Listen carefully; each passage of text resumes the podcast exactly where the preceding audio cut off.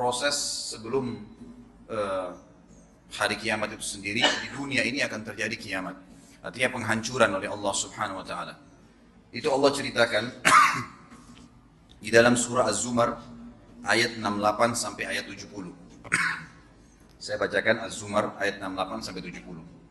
A'udzu billahi minasyaitonir rajim wa nufikha fis sur فصعق من في السماوات ومن في الأرض إلا من شاء الله ثم نفخ فيه أخرى فإذا هم قيام ينظرون. وأشرقت الأرض بنور ربها ووضع الكتاب وجيء بالنبيين والشهداء وقضي بينهم بالحق وقضي بينهم بالحق وهم لا يظلمون. ووفيت كل نفس ما عملت وهو أعلم بما يفعلون. Dan pada saat itu ditiuplah sangkakala. Israfil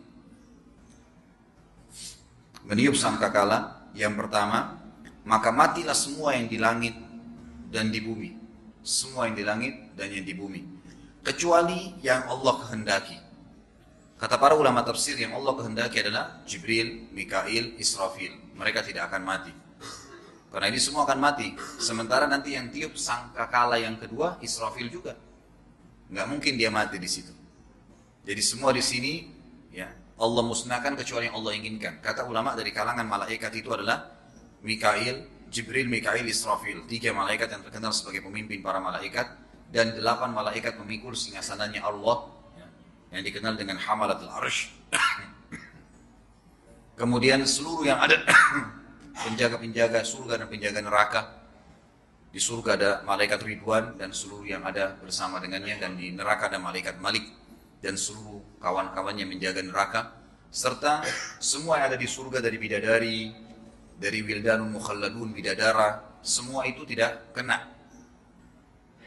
Jadi di sini yang Allah maksudkan yang dimaksudkan sini kecuali siapa yang Allah kehendaki tidak akan kena tidak akan meninggal dengan tiupan sangkakala tersebut. Dalam sebuah hadis Bukhari dikatakan Allah akan meniup menyuruh Israel meniupkan sangkakala yang pertama maka hancurlah semua ada di langit dan di bumi semua bintang-bintang. Semua makhluk jin manusia hewan-hewan tumbuh-tumbuhan. Kemudian ditiuplah sangkakala itu sekali lagi. Dan di dalam hadis yang sahih kalau yang pegang buku bisa lihat di halaman 89 ada hadisnya. Kata Nabi SAW dalam hadis yang diriwayatkan oleh Imam Muslim nomor 2955, "Ma bainan nafkhataini arba'un. Allah minas sama'i ma'an fayambutuna kama yambutul bagal atau bakal. Wa laysa minal insani syai'un illa yabla illa 'azman wahidan wa huwa ajbu ajbu dhib ajbu dhanab. Minhu yurakkabul khalqu yawmal qiyamah." Jarak antara dua tiupan trompet sangkakala itu 40 tahun. Ada sebagian ulama hadis mengatakan yang maksud dengan arbaun adalah 40 hari. Allahu alam. Yang jelas hadis mengatakan jarak antara dua tiupan sangkakala 40. Ada yang mengatakan 40 hari, yang mengatakan 40 tahun. Kemudian Allah menurunkan air dari langit seperti air hujan, maka seluruh manusia tumbuh sebagaimana tumbuhnya sayuran tidak ada sesuatu pun dari jasad manusia melainkan akan hancur kecuali sepotong tulang, yaitu tulang ekornya. Darinya lah semua manusia dicipta ulang pada hari kiamat. Kita kembali ke ayat tadi. Surah Az-Zumar ayat 68 sampai 70. Saya ulangi terjemahannya dan ditiuplah sangkakala, maka matilah siapa saja yang di langit dan di bumi kecuali siapa yang Allah kehendaki. Kemudian ditiup sangkakala itu sekali lagi, tiupan yang kedua. Untuk apa tiupan yang kedua? Membangkitkan makhluk diciptakan kembali. Maka tiba-tiba mereka berdiri menunggu putusan masing-masing kata Allah. Dan terang benderanglah bumi atau dalam kurung padang mahsyar dengan cahaya keadilan Robnya. Dan diberikanlah buku perhitungan perbuatan masing-masing. Dan didatangkanlah para nabi dan saksi-saksi yang diberi keputusan di antara mereka dengan adil, sedang mereka tidak dirugikan dan disempurnakanlah bagi tiap-tiap jiwa balasan yang telah dikerjakannya dan dia Allah lebih mengetahui apa yang mereka kerjakan. Jadi ini cerita tentang ditiupnya sangkakala. Maka yang pertama pemusnahan, yang kedua pembangkitan. Ada ayat lain yang menceritakan tentang kasus ini adalah surah Al-Haqqah. Al-Haqqah ayatnya 13 sampai 34. Kalau yang pegang buku bisa lihat di halaman 84. sama 85. Saya bacakan a'udzubillahi minasyaitonir rajim fa idza nufikha fis suri nafkhatan wahidah wa humilatil ardu wal jibalu fadukkata dakkatan wahidah idzin waqa'atil وانشقت السماء فهي يومئذ واهية والملك على أرجائها ويحمل عرش ربك فوقهم يومئذ ثمانية. يومئذ تعرضون لا تخفى منكم خافية. فأما من أوتي كتابه بيمينه فيقول هاؤم اقرأوا كتابية. إني ظننت أني ملاق حسابية فهو في عيشة رادية في جنة عالية. قطوفها دانية. كلوا واشربوا هنيئا بما أسلفتم في الأيام الخالية. وأما من أوتي كتابه بشماله فيقول فيقول يا ليتني لم أوت كتابية ولم أدر ما حسابية. يا ليتها كانت القاضية ما أغنى عني مالية. هلك عني سلطانية. خذوه فغلوه ثم الجحيم صلوه. ثم في سلسلة ذرعها سبعون ذراعا فاسلكوه إنه كان لا يؤمن بالله العظيم ولا يحض على طعام المسكين Al-Haqqah ayat 13 sampai 34. Allah rincikan luar biasa. Maka apabila sangkakala ditiup sekali tiupan saja dan diangkatlah bumi dan gunung-gunung lalu dibenturkan keduanya sekali benturan maka pada hari itu terjadilah kiamat dan terbelahlah langit karena pada hari itu langit menjadi lemah. Ini ayat ya.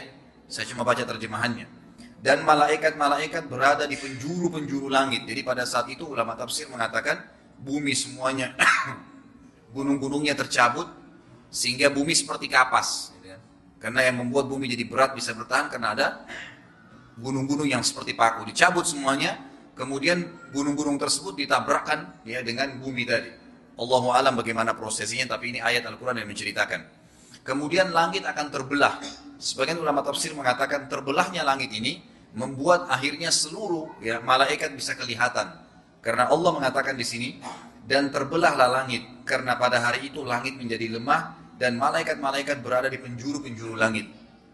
Dan pada hari itu delapan malaikat menjunjung arsh Rabbmu di atas kepala mereka. Ini yang saya bilang tadi, delapan malaikat pemikul singgasananya Allah yang tidak kena tiupan sangkakala tadi.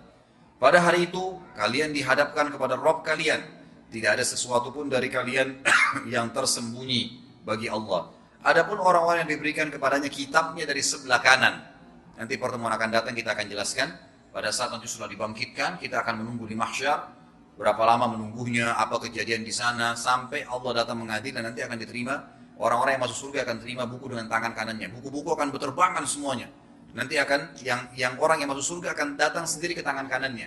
Orang yang masuk neraka akan datang bukunya ke tangan kirinya. Allah ceritakan, adapun orang-orang yang diberikan kepadanya kitab di sebelah kanan tubuhnya, di tangan kanannya, maka dia berkata, ambillah, bacalah kitabku ini. Sesungguhnya aku yakin bahwasanya sesungguhnya aku akan menemui hisap terhadap diriku. Maksudnya aku akan menuju ke tempat yang dijanjikan surga. Maka orang itu berada dalam kehidupan yang diridhoi dalam surga. Yang tinggi, buah-buahannya dekat. Kepada mereka dikatakan makan dan minumlah dengan sedap. Disebabkan amal yang telah kalian kerjakan pada hari-hari yang telah lalu di dunia. Adapun orang-orang yang diberi kepadanya kitab dari sebelah kirinya, tangan kiri dia berkata, Wahai alangkah baiknya kiranya tidak diberikan kepadaku kitabku ini. Karena dia sudah lihat, kalau tangan kiri pasti ahli neraka. Dan aku tidak mengetahui apa hisap terhadap diriku. Wahai kalau kiranya kematian itu telah menyelesaikan segala sesuatu. Coba dulu waktu aku mati, udah selesai. Udah nggak ada lagi hisap. Gitu kan? Dan aku tidak mengetahui, kalau dia mengatakan, Coba seandainya kematian itu bisa menjadi menyelesaikan semuanya. Hartaku sekali-kali tidak bermanfaat bagiku yang dia kumpulkan di dunia. Telah hilang kekuasaan dariku. Allah berfirman, peganglah dia kepada para malaikat. Belenggulah tangannya di lehernya. Kemudian masukkanlah dia ke dalam api neraka yang menyala-nyala. Kemudian belitlah dia dengan rantai yang panjangnya 70 hasta. Sesungguhnya dia dahulu tidak beriman kepada Allah yang maha besar. Dan juga tidak mendorong orang lain untuk memberikan makan miskin atau orang-orang miskin. Jadi ayat ini menjelaskan kepada kita tentang ditiupnya sangkakala dan kemudian terjadi dua kali, satu kali penghancuran, satu kali lagi pembangkitan.